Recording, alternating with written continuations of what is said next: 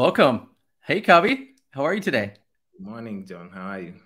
I, am doing good. Welcome to Lunar Crush Live. Um, today we've got uh, Anthony from Pastel Network. This one's really cool. This is uh, a blockchain that is designed for NFTs, and uh, I know we've both been taking a look at it. Kabi, what are your what are your thoughts so far?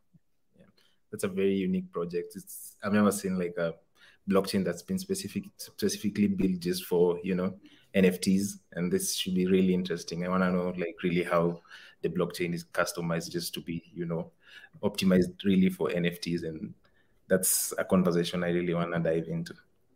Yeah, and, and I'll I'll say I'll welcome welcome Kabi. This is your world premiere in, in Lunar Crush Live, I believe, right? Yeah, yeah, yeah. This is my first.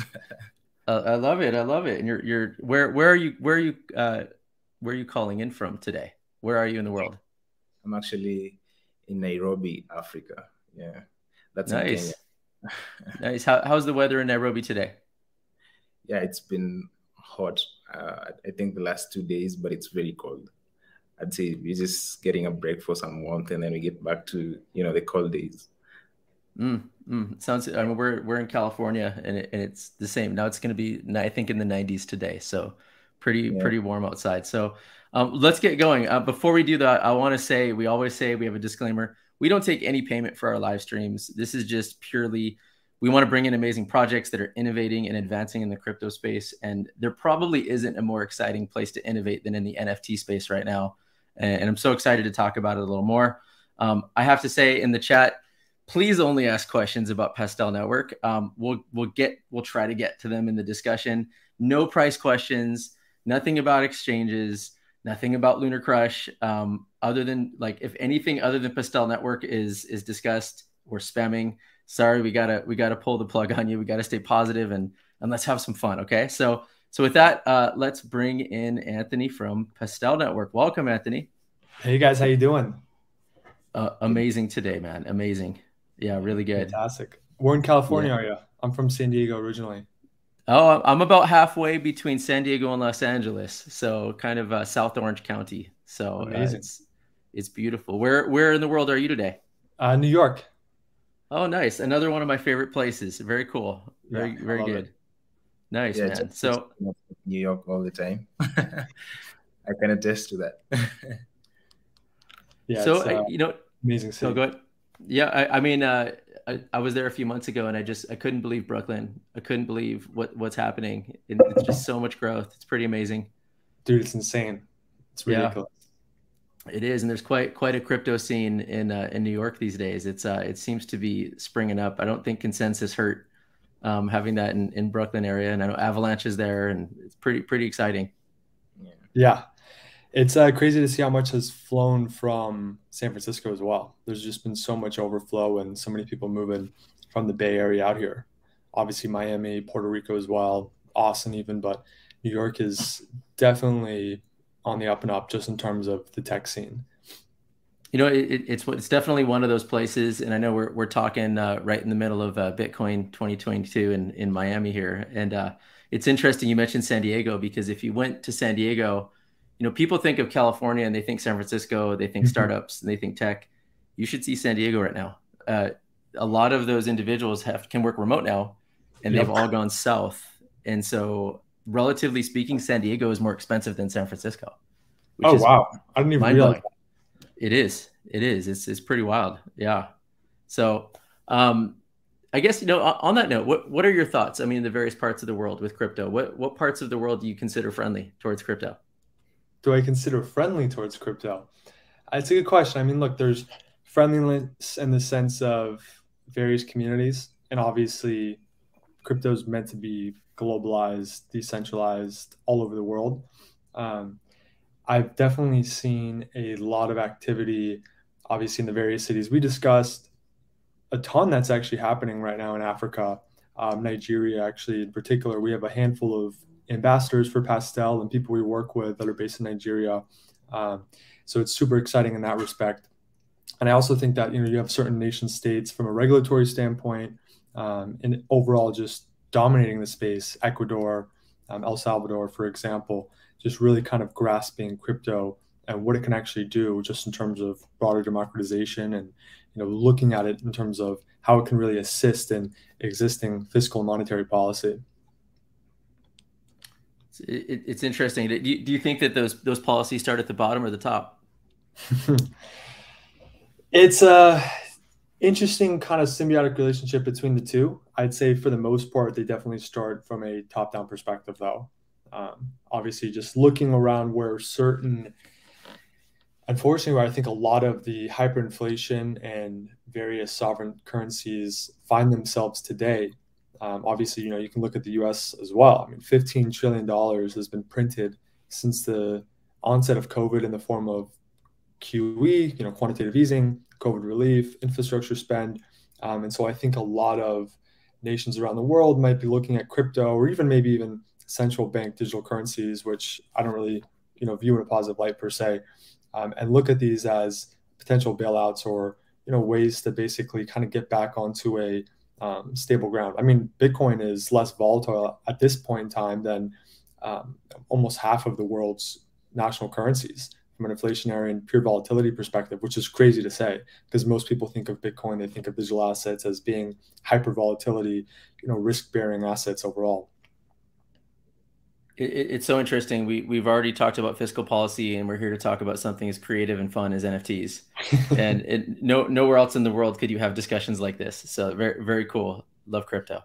Um, so tell what what got you here. Tell us about your journey, um, your your career. What led you here? Yeah, so I was actually um, doing a master's in comp sci, and Ethereum had just really you know come out.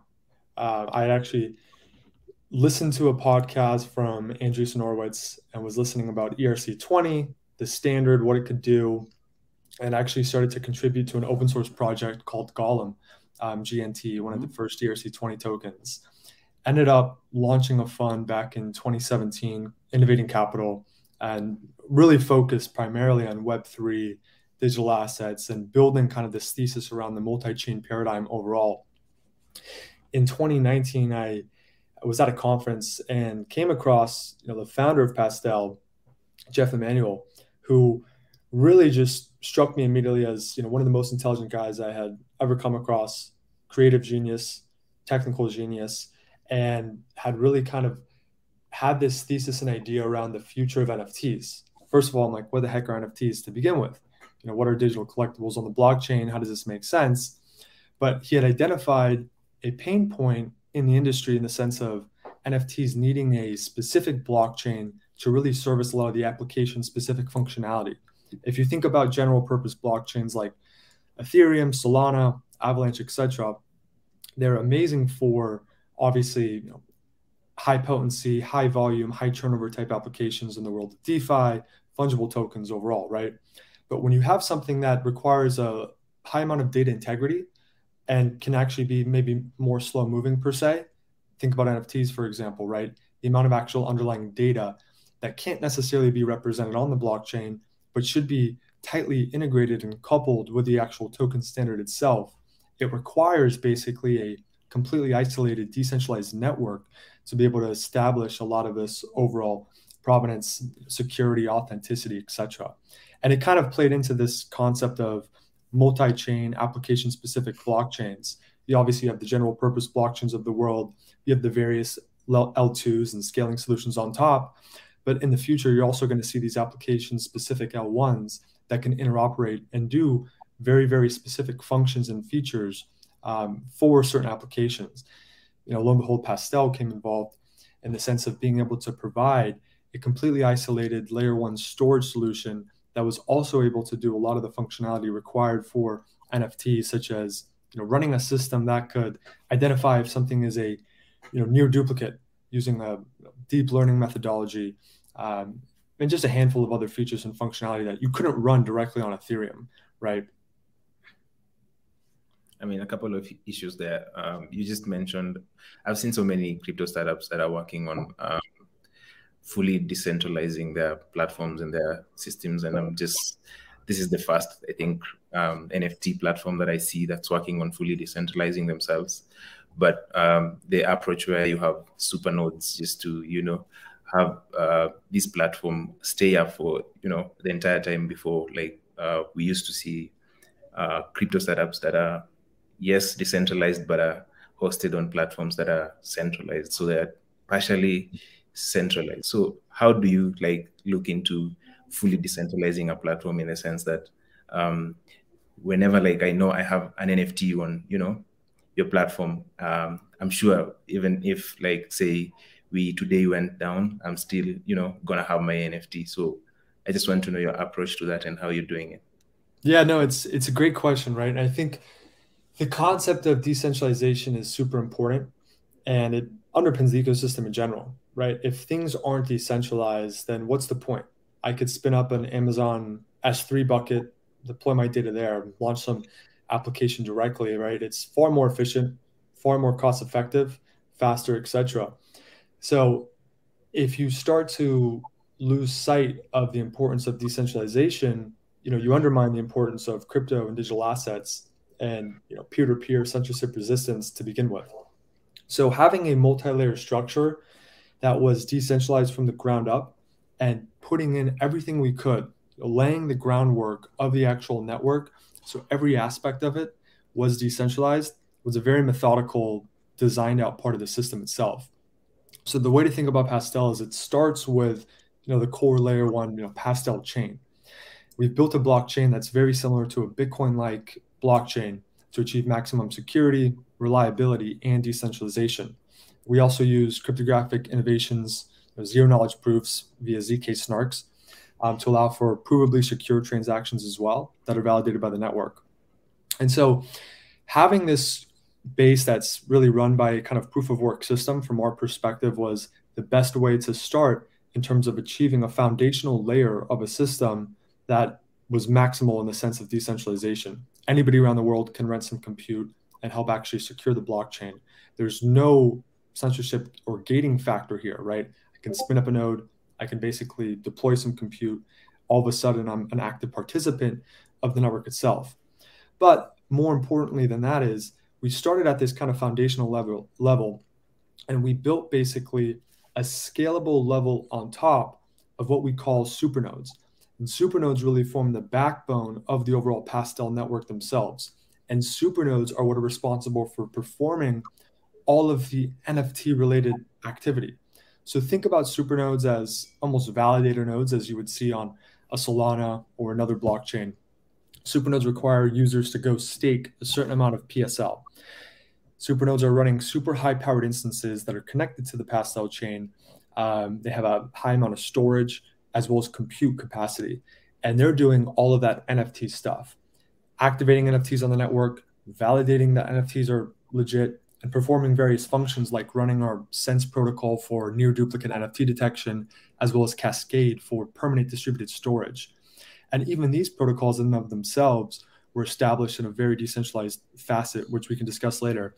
Uh, but to go back to your point, there's about 114 supernodes running around the world right now anybody.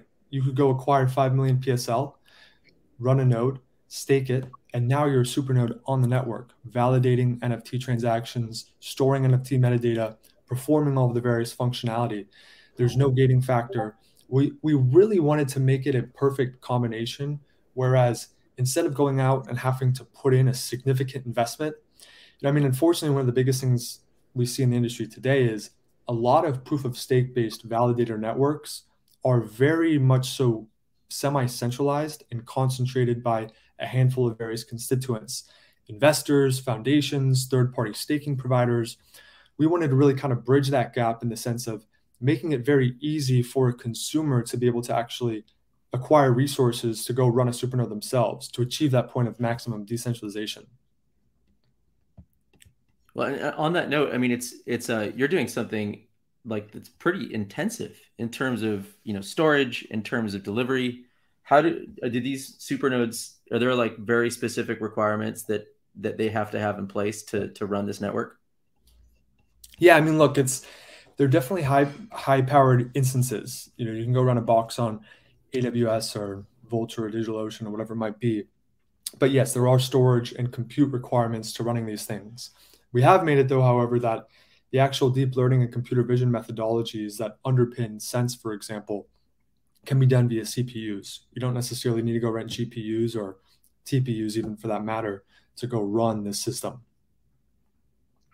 So yes, there is obviously a technical requirement, but it isn't something that's completely gating. Okay, so so un- underpinning these amazing things you're talking about, I guess maybe let's back up and talk about the industry for a minute. you know, so so like NFT space really really gone crazy over the last year, right? It's you know, uh, you you you go to a coffee shop and you just randomly hear people talking about NFTs now, right? I mean, it's it's being part of culture, part of society, and, and I guess from your perspective, being so deep into this space, you know what what are you know where are we as as a as an industry with NFTs? Where are we going, and what are some of the challenges that you see? Yeah. Oh man, lots of unpack there. So three hours, three hours, uh, you know, of an answer here, I'm sure. when the ERC 721 standard first came out, a ton of applications were immediately resonating. What's funny is profile picture, pictures, digital art, digital collectibles were probably at kind of like the the far end of what people were envisioning. There was this STO craze, you know, security token offerings at the time, and people were super excited about what NFTs could do as it could represent different types of data objects, digital identities, obviously credit markets, financial products, you know, whatever it might be. And so it's interesting to see how it's kind of evolved in the last few years and how we kind of hit this inflection point around obviously a number of different 10,000, you know, one of 10,000 projects, PFPs and whatnot. I think where we are now, though, is we're definitely at that point in time where community growth and community hacking is so critically important. I go back to, you know, Yuga Labs and Bored Ape Yacht Club, for, for example. I mean, I think that they really, for the first time, were able to kind of embody what NFTs really represented. It's not just a token with a picture on it, it's much more than that ownership as an NFT represents membership to a community. It represents accessibility and potentially an expectation of you know future utility, services, etc. But I think it's that community aspect that's super critical and important as well, and membership to that community. Obviously, I think there was a confluence of factors at the time in terms of a global pandemic, um, obviously low interest rate policies and risk bearing appetite that have kind of pushed things towards NFTs. But I think coming out of that, people are looking into NFTs in terms of the tremendous use cases that might apply to games, web applications, a future where digital identity is born and you know bared by NFTs in particular. Um, so we're definitely in the very early innings. I think that a lot of the media attention and hype around NFTs has been counter focused on more of this external visualization of what NFT, NFTs can be, whereas deep in the ecosystem, there's so much going on under the hood. I mean, I'm, I'm in various community channels where the stuff that people are working on is just incredible from an infrastructure perspective, from an accessibility perspective, you know, security, authenticity, whatever it might be. So I definitely think there's a tremendous amount of resources that are being pushed into the space right now, laying the foundation for this to really be, you know, more than just a cool digital collectible fad that might last for a couple of years. Yeah, it, it definitely feels interesting, right? Like, how many conversations do you have with? I don't understand. People pay that much for a JPEG. I don't get it. You know, we're we're kind of uh, the majority of the masses are still there, and they're still in the same point. It, it reminds me of a few years ago. Still, like just talking, even now, talking about Bitcoin. People are like, "Is it risky? Is it you know it risky? Like, what do, what do you mean? There's other coins other than Bitcoin? What do you mean? And you know yeah. it's it's just fascinating you know where we are here. So you know you mentioned too like about you know like the decentralization aspect of it and there's a lot of nfts that are that are hosted on aws like those are you know I, I would be curious to see if there was a study that could prove just how many were. But you know how how important is that? How important is this you know the fact that you need to know where it is and has to be decentralized? How do you see the importance of that yeah. Well, look, no, I mean, it's funny that you bring that up. I mean, you have we have that data, right? We basically are running Ethereum, like our supernodes basically have capabilities to you know do a number of different things. You know, you could run an ETH node, you could run a Sol node, etc. But the ability to go necessarily go parse the blockchain, look at a base token URI field, and you know see basically where it's referenced. It's all publicly there. And there's a tremendous amount that are stored basically inaccurately, incorrectly on centralized servers. So I mean, going back to your point, this is the reason why it was so important to develop something that was completely decentralized. I was having a conversation with one, one of our investors about this just yesterday. If the underlying parts are not all fundamentally decentralized, you basically have a complete kind of failure in the underlying value chain itself. And your actual asset is centralized, right? There's no, oh, it's decentralized here on Ethereum, but I have the data here and yeah, it's okay. It doesn't work that way, right? A 404 error is real. Uh, servers going down are real. Paying a monthly fee that an external dependency has to rely on is real. You know, pinning to IPFS and maintaining that pin is real and it takes time. It's not permanent. It's not distributed. It's not fully decentralized. So our storage system, the reason why we built it the way we did was to help solve this fundamental issue. Going back to the point of why you need an application specific blockchain. There's a byte, you know, there's a block limit in terms of the amount of data you can store per block on Ethereum and general purpose blockchains for a reason. It's why they are that fast. It's why they you know are that cheap.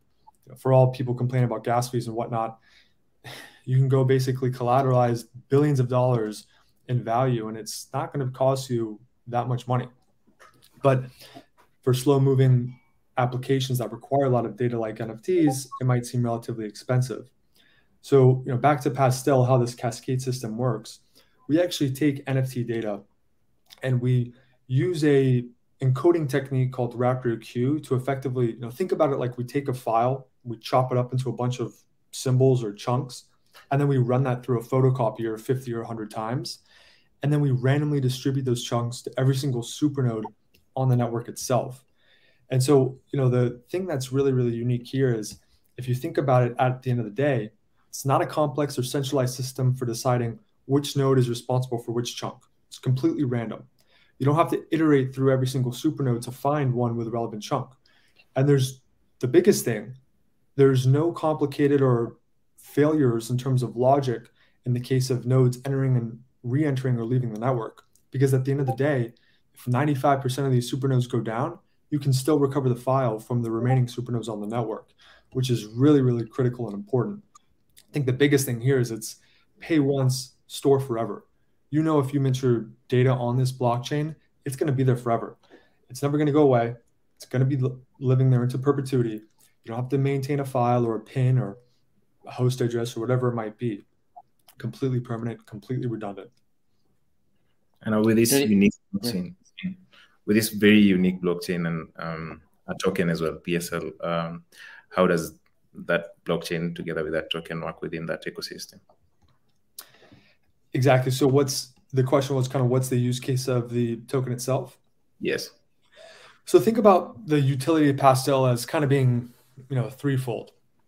Number one is to, to purely provide any sort of operations or functionality on the network. You want to generate a Pastel ID. You want to generate a username. You want to mint an NFT. You want to basically activate an NFT. You want to submit a trade ticket, right? All these different various functions require PSL to be spent. And the way that we've actually thought about fees on the system, we actually keep fees very, very, very low. We have kind of two sets of fees. There's fixed fees, which are incurred by users during a very simple transaction that require like a minimal amount of computational effort. But we have a small amount of fees there just to prevent bad actors from spamming the network. That could be registering an NFT, trading an NFT, whatever it might be. Then you have kind of this variable gas fee. And we actually have calculated a system so that we charge users proportionate to the amount of computational effort required to execute that operation itself. But it also adjusts over time as the network difficulty goes up. The fees actually go down in terms of Pastel to keep fees very, very negligible on the system. And these fees are charged for storing an NFT, running sense, activating an NFT on the network, etc. So one thing to mention too is transaction fees flow back to supernodes and they're also burnt. So there's a deflationary mechanic that's built in that actually burns fees and takes them out of supply. Nice. And I and I, I told you that we had earlier that we have a surprise for you. And that is that uh, Pastel is being added to Lunar Crush. And I'm I'm so excited to uh, to hear that you you mentioned uh, how important community activity is because um, that is exactly what you'll be able to do on Lunar Crush. You'll be able to see the Pastel community grow. Um, So give give it a little bit of time here, a day or two, and all that data will start to fill out, and you'll be able to see like who's most influential, how many social mentions you have, the engagement, the number of people talking about Pastel every day um, across many different social channels. So um, excited to have you added uh, to the site. We'll we'll do announcement uh, on that one later as well. I love it. Awesome.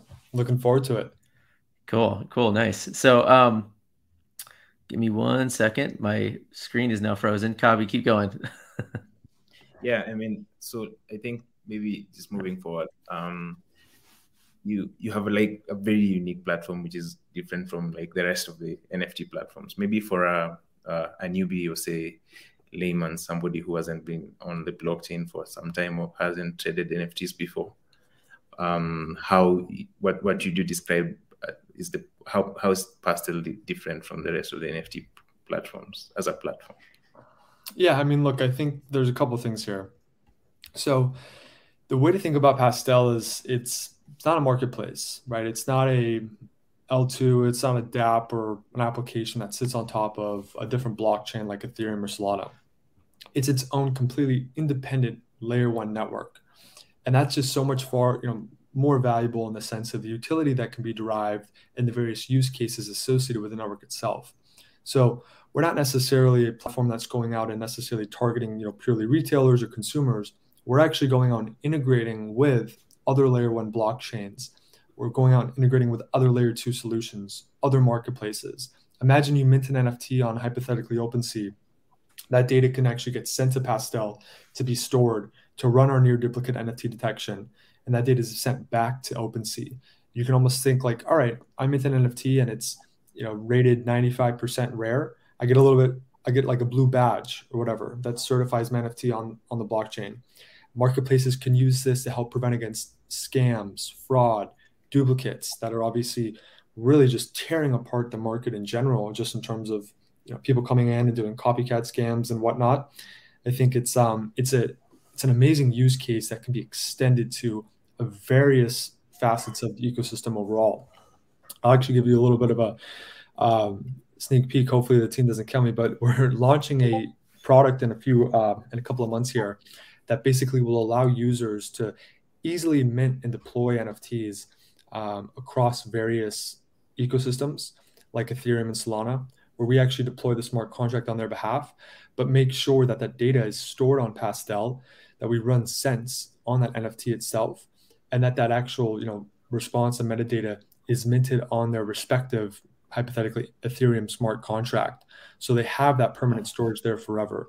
Um, so we're helping bring you know this this problem and solution to the mass retail use case as well. That that is uh huge. That is absolutely mm-hmm. huge. I mean, like I from where I sit, I, I think I've seen bored ape, fake bored apes on every chain. And you know, there's no there's it's very difficult to understand what's real, what's not. Uh like there's there's so much fraud out there.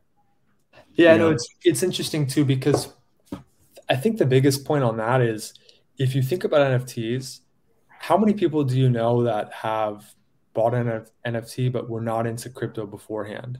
They almost kind of leapfrog this concept of yeah. digital assets and cryptocurrency in general.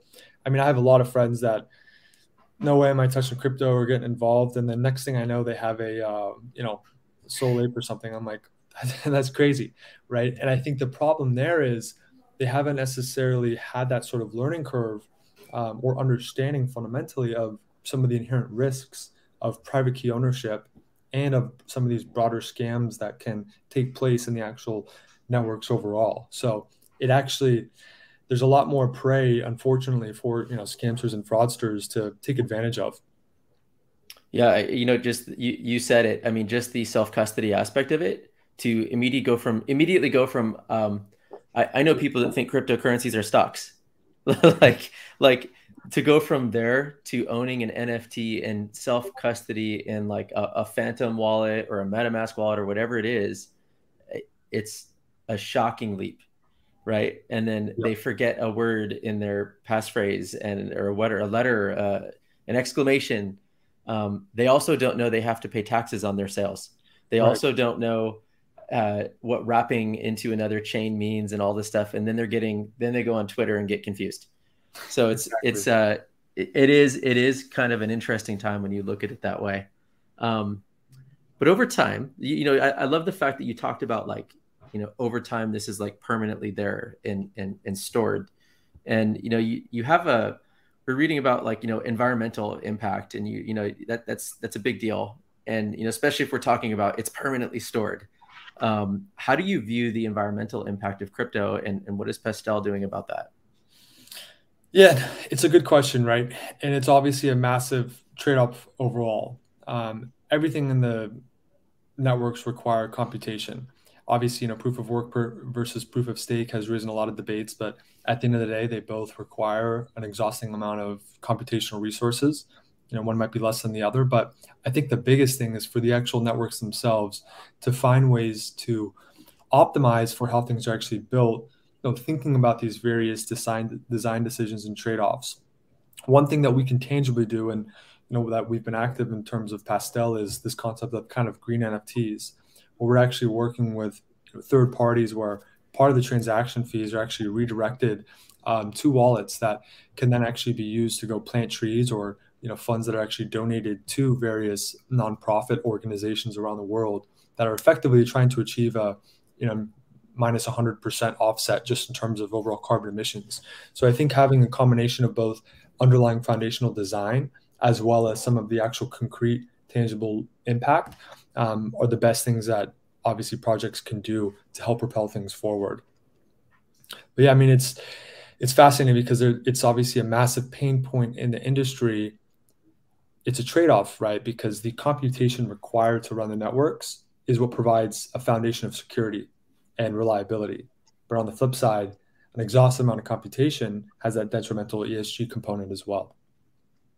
Yeah, and there's there's you know the argument of you know especially like Bitcoin, uh, you know because it's the largest thing out there, uh, gets you know gets attacked on this point all the time, and then the, a lot of the argument is well it's actually hunting for energy efficiency at all times. Um, there's an incentivization system in the network to drive the most efficient power possible, um, and that's a never-ending cycle. However, look how big this is going to go, right? Mm-hmm. Like this is going to go so big that we can't even dream how big this is going to go. Um, you know, we're talking about 300 million people on cryptocurrency going to a billion this year, and there's 7 billion more people in the world. And so it's it's interesting, you know, we're really early, even with all the things we're talking about. Um, you know, and as we talk about that growth, there's all these new use cases that also use more energy. So right. it's gonna be gonna be fascinating. Right. Hundred percent. Um, you have mentioned so many, you know, unique market propositions for yourselves as Pastel Network. I'd just like to know, like, how big is the market opportunity for you guys? Yeah, massive to say the least. I mean, the the thing is going back to one of my earlier points in terms of use cases of NFTs themselves, right?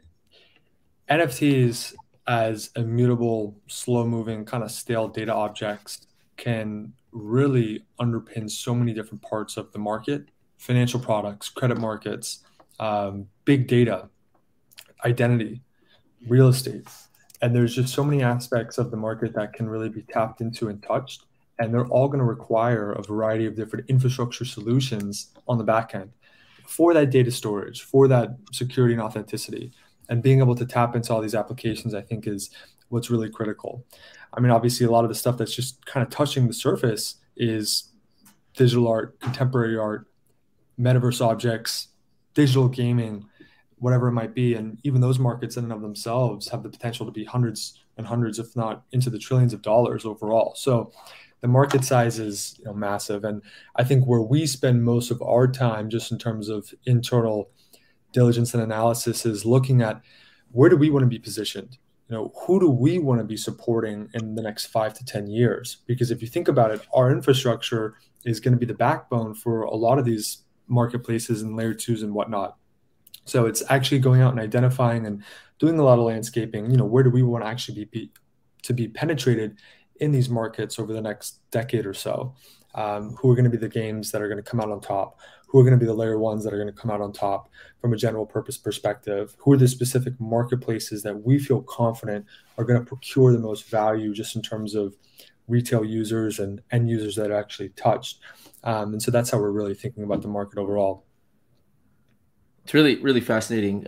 Again, I'm back to the like the forever comment of like it's it's permanently hosted somewhere. It, you know, I, I think it's one thing to think through, you know, uh, I've got a JPEG of something, right? It's another to think through uh, my deed is an NFT on my home that I'm going to pass down across generations, right? Mm-hmm. That thing had better not go down, right? Um, like the the the utility of that is critical to my entire family and future generations, right? Uh, it, it's it's different than saying I'm going to license the likeness of my monkey to someone else for to do a fast food joint. Like it's totally different, and so I think that's where this gets really um, interesting when we start to think through NFTs as like mission critical applications versus something I'm even part of a community in, which is important, but it's a little different than maybe your home or the, right. your your assets that you own. So right. it's exciting. So you know what? You're you're I don't know if you want to talk through it or if you want to demo it, but your sense demo that we were looking at yesterday is epic. I don't know if you have if, if you want to go through that at all, but I think yeah, yeah so many... I would love to. Yeah, I definitely encourage people to um, absolutely go check it out. So I talked a little bit about Sense just for some just quick background. Sense is really at its core a lightweight protocol on Pastel that's operated by these supernodes. And the general idea is we're running a deep learning methodology that effectively takes an NFT and transforms it into this almost multi-dimensional vector, which we call the fingerprint vector. What we do is we take this vector. So instead of just having an image that a computer will look at and take a perceptual hash and this image is different than this one, but it's going to tell you that if you know you make a small transformation or you make an invisible change. So it doesn't really work in that respect. A lot of the security or authenticity techniques that you see, if you know, I could take a bored Ape, like you mentioned, many bored Apes on many different blockchains. I could take a bored Ape and you know basically add a little pixel at the bottom. A computer based on existing technology will just think that's different. So we wanted to basically come up with a system, and it has taken years of research. Really, it's an open research problem in and of itself that can actually take a file or data object and tr- transform it into a way that a computer can look at that almost mimics human perception. I show you something and I show you something a little bit different. How do the neurons almost trigger in your brain to see the dissimilarity or similarities of that file? Uh, it sounds abstract, so I'll show you a demo in a second here. Uh, but basically, you know, this digital fingerprint that I mentioned to you can then be used in a quantitative way to assess the statistical probability that one fingerprint is a duplicate to another. And so the general idea is you can use this tool to basically say, hey, fingerprint one was minted on block X, has a 95% relative rareness score. At block X plus N, we minted another NFT. And we picked up that it's probably a duplicate of this first one. Um, it's you know within 99% similar.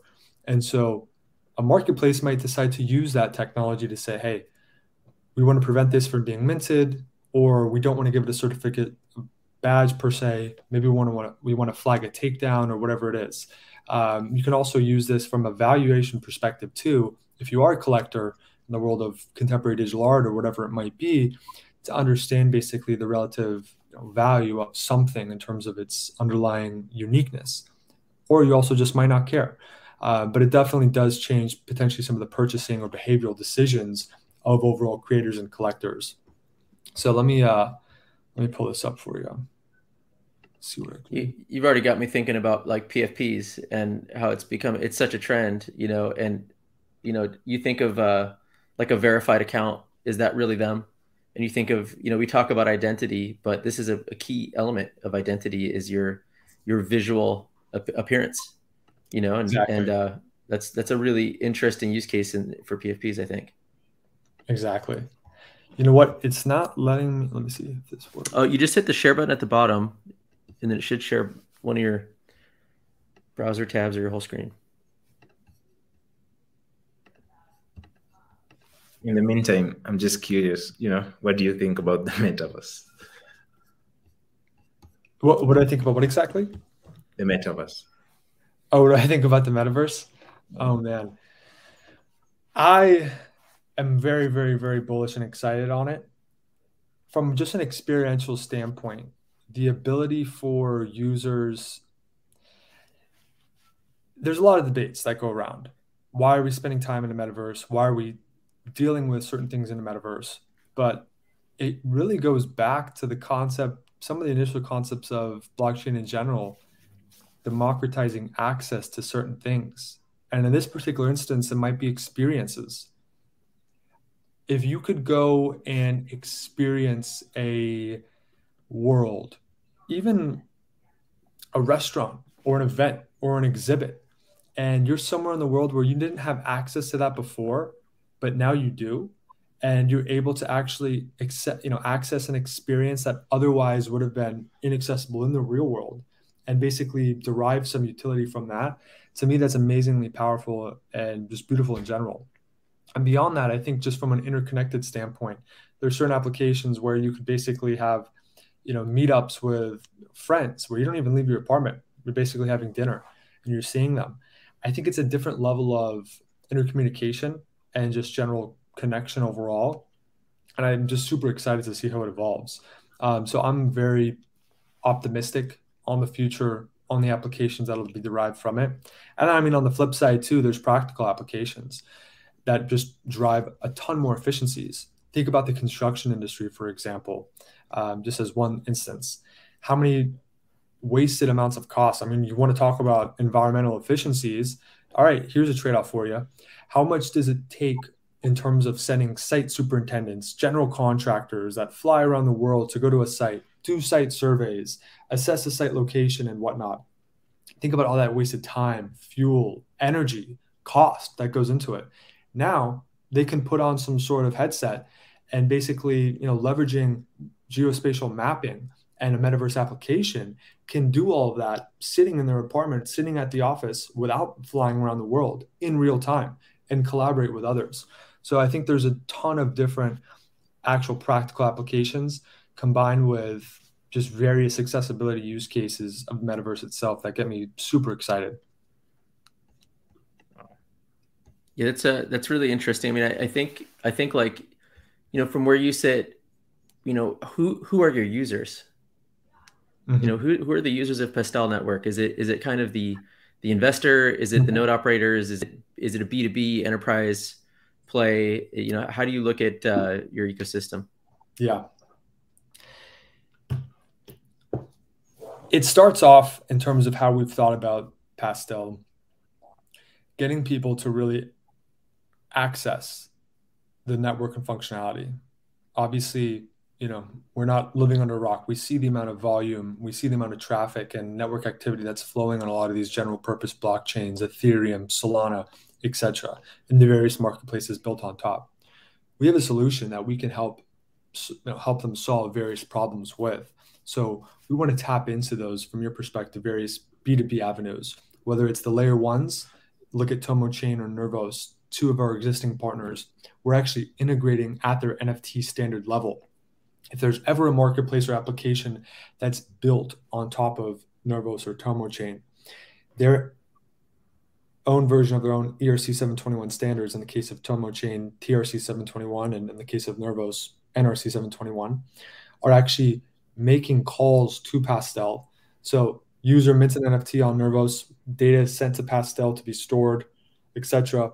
And the response of that is minted on the actual Nervos NFT itself. So in that case, there's a very clear way to interoperate with other blockchains. On the flip side, we can do a similar integration directly at the application level with various marketplaces and dApps that live on these different ecosystems. So we're really taking a two-pronged approach in that respect in terms of actual businesses that we're going after. But at the end of the day, we're serving the retail, we're serving the creators and the collectors, and we're serving the builders on these actual networks. I mentioned too, obviously, kind of our, our minting platform that we're coming out with in a couple of months. And that's a way for us to actually directly access the retail and consumer avenue, We're now retailers, you know, we've identified a massive problem in the market.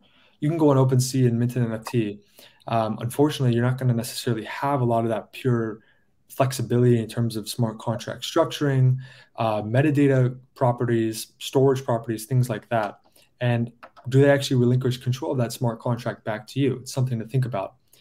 On the flip side, a creator might say, all right, I'm going to learn Solidity and write a bunch of code and deploy it myself on EVM, which is very unlikely. So we're trying to actually kind of bridge that gap in terms of creating a very you know, low code, no code solution that gives creators and collectors an ability to create custom smart contracts on various networks like Ethereum and Solana, but still get that storage security and that authenticity of Pastel.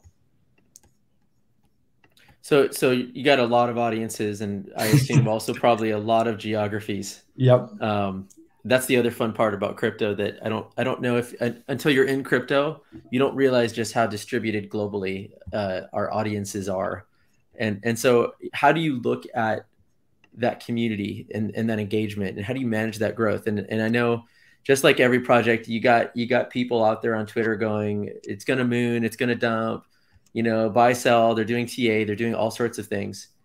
And then there's the people that are like building on your project right? And so you got to satisfy many many audiences. I guess how do you how do you look at that? Yeah.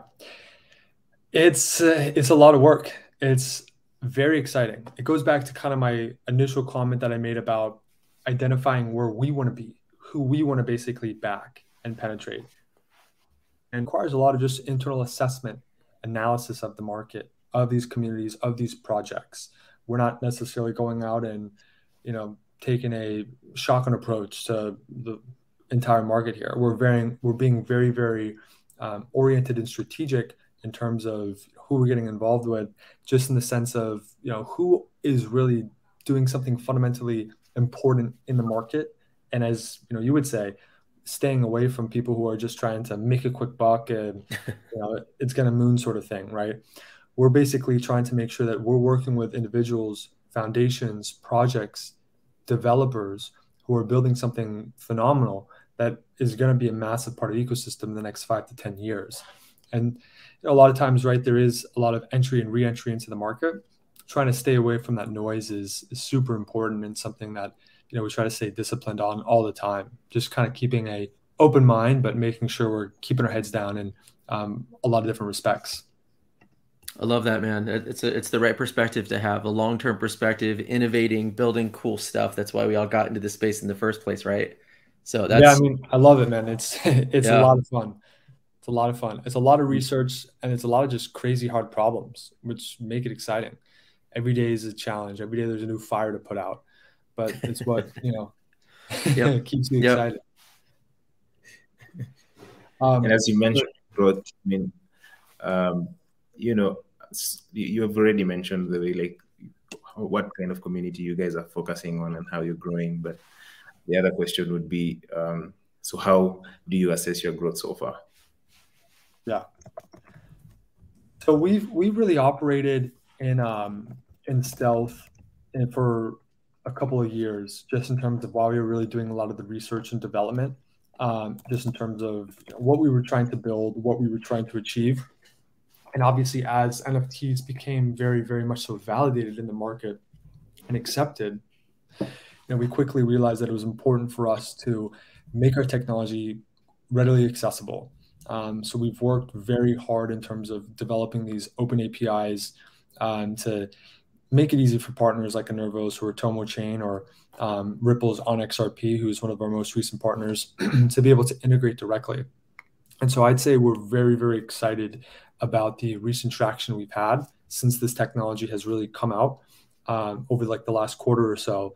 And with our backlog of interested parties, people who are doing, you know, effectively you know, testing and doing building on top of us right now, we're super stoked about some of the more partners that we're going to be releasing and announcing in the coming months. And on the flip side, some of these more user-facing products that we're coming out with as well, we're stoked to really make a massive splash into that side of the market.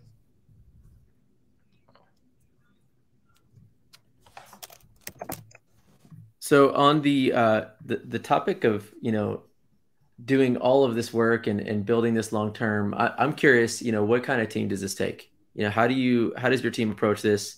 Is your team distributed? How many people? How do you kind of look at that growth of that team? Yeah, um, it's it's a it's a it's a problem right in the sense of a problem to solve in the respect of having basically multiple layers of development. And I think we've done an amazing job basically filling those roles over the last couple of years and recruiting amazing talent.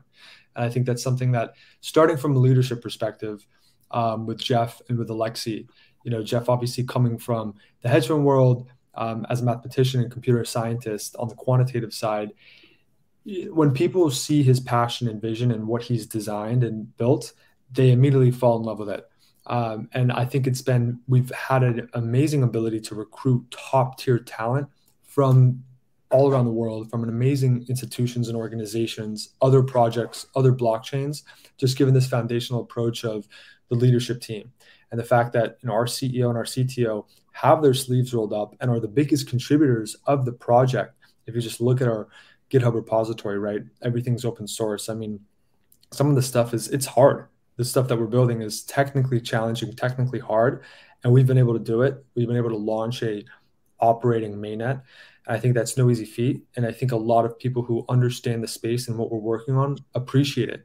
Um, so, from a recruiting perspective, it, it's a relationship between high-powered, high caliber distributed systems, microservices developers who can build these massive decentralized networks, as well as people from a research perspective knowing some of these open research problems, like I mentioned with Sense or even distributed storage and things of the nature. And then on the flip side, it comes back to all right, now how do we take all this stuff together, package it in a way that we can deliver it to users in a very, very easy, lightweight fashion that they can just tap in a couple lines of code and run the whole thing on the back end. And we'll maintain it for them and they don't have to worry about it. And they have a well functioning, reliable network forever you guys have so much going on. Cheers. I think my question would be maybe um, where do you see yourselves in the in the short term and in the long term? Yeah, I mean, in the short term, uh, I definitely would challenge readers to go look at our uh, or listeners to go look at our Medium posts just in terms of kind of the 2022 roadmap in terms of what we're doing. You know, number one, it's basically consistently hitting on certain releases, and we want to have one massive release every single quarter. Uh, so we actually pushed out to testnet and private mainnet our first release um, in Q1. We're rolling it out to mainnet very shortly. And so just constantly having these iterative development cycles. The second is interoperability. We have a very, very clear roadmap of projects that we really want to have fully functional bridging across with Ethereum, Solana, Avalanche, Polkadot, just in the sense of users can obviously bridge the native currency PSL, but also native assets so they can bridge those assets across those various blockchains. And we're able to do that with our Supernode setup, um, just in terms of actually maintaining those bridges in a secure fashion. The third thing would be continuing to build across a lot of these different partnerships that I mentioned, the layer ones, the marketplaces, the applications, the traditional enterprises. Um, and then, you know, the fourth piece, the fourth piece would be really some more of these consumer-oriented products and visuals, such as the Sense demo that you just shared, or you know the SmartMint product that we're coming out with in the next couple of months. Um, so there's a ton here. I think as we hit these milestones over this year, and we basically you know execute on everything I just mentioned, towards the end of the year, we'll probably be going out to market and looking to you know, potentially raise from institutional investors to take us into a much more massive kind of growth territory in terms of going out and um, you know capturing a significant amount of market share overall. Yeah, I, don't think you're gonna have a problem with that. Right space, right time, right product. Amazing. Um, you know, you've got it's we we asked this question on every live stream, so I got to ask you too. Uh, you know, you got distributed users, you got distributed team, you got hyper growth. Assume that means a lot of long hours and and weekends and holidays and all that fun stuff. How do you stay? I don't know. See exactly. You're proving my point. So um, how do you stay healthy in this in this crazy space? And are there any tactics that you can share with the community? You know, it's funny. I don't know if you know Ari Paul over at um, Block Tarts. I yeah messaged with him once a couple years ago, just because it's a problem, right? And he's on the investment side, and it's yeah, it's it's so continuous, and there's so much to be doing. And if you're not, you're falling behind. And so I think it's important. I mean, you know, some of my rituals I take a lot of like vitamin supplements just every single day, just to obviously, you know, keep myself and my mind right. I think that does a big part of the job. I make sure I just I get physical activity in every day, and I just say, you know what, I have to put in 30 minutes or 45 minutes away because I know it's going to de-stress me and then make me more productive when I get back. I think a lot of people will try to. I can't say you, know you go sleep eight or six hours a night. That's just not necessarily realistic for a lot of people. But I think forcing yourself to take your mind and your body first and do things that just work for you, even if it's 30 minutes or an hour, are actually going to pay. It's going to pay off in of itself, just in terms of how you actually work and how you think. And people sometimes slip and forget to do that. But I think reorienting and prioritizing that is super important. And then just finding outlets every now and then that you like to do. Um, I like to watch certain sporting events when I can, and um, definitely kind of de-stresses me. Just kind of putting my mind away for a minute. Um, go play around in golf if I ever can, and you know certain things like that. Definitely just keep my mind you know a little bit more oriented. Well, you you were from San Diego, so I hope you played Torrey Pines. Oh yeah, I love that course. it's beautiful. It's um, so we're, we're at an hour. You know, is there is there anything else? I want to respect your time. I mean, is there anything else you'd like to leave us with today and, and talk about to the community? Yeah, I mean, look, I would say, I would definitely say, obviously, touched on a ton of amazing stuff that Pastel is working on. Um, I'd encourage the community, the listeners, the audience to go follow us on Twitter, um, follow us on Medium, and join our Telegram and Discord. Just get involved in the community just to stay up to date. We're sharing a lot of information, obviously, not just on Pastel, but just on the broader ecosystem of NFTs, uh, problems, solutions, interesting things that are coming around. And I think it's just a great resource for anyone to get involved in. And obviously, I mentioned, you know, stay up to date on future news and go check out that sense demo that you shared as well, because something we released yesterday. And I think it does a, a great job just visualizing exactly what it is I'm talking about. Yeah, I'm gonna say it's unbelievable. Really, honestly, well done. Uh, we'll we'll share it out again. It's really great, and also check out Pastel and LunarCrush. And with that, I want to say thank you, Anthony. It's been an awesome hour catching up with you and learning about uh, Pastel. Awesome. Yeah, that was a great one.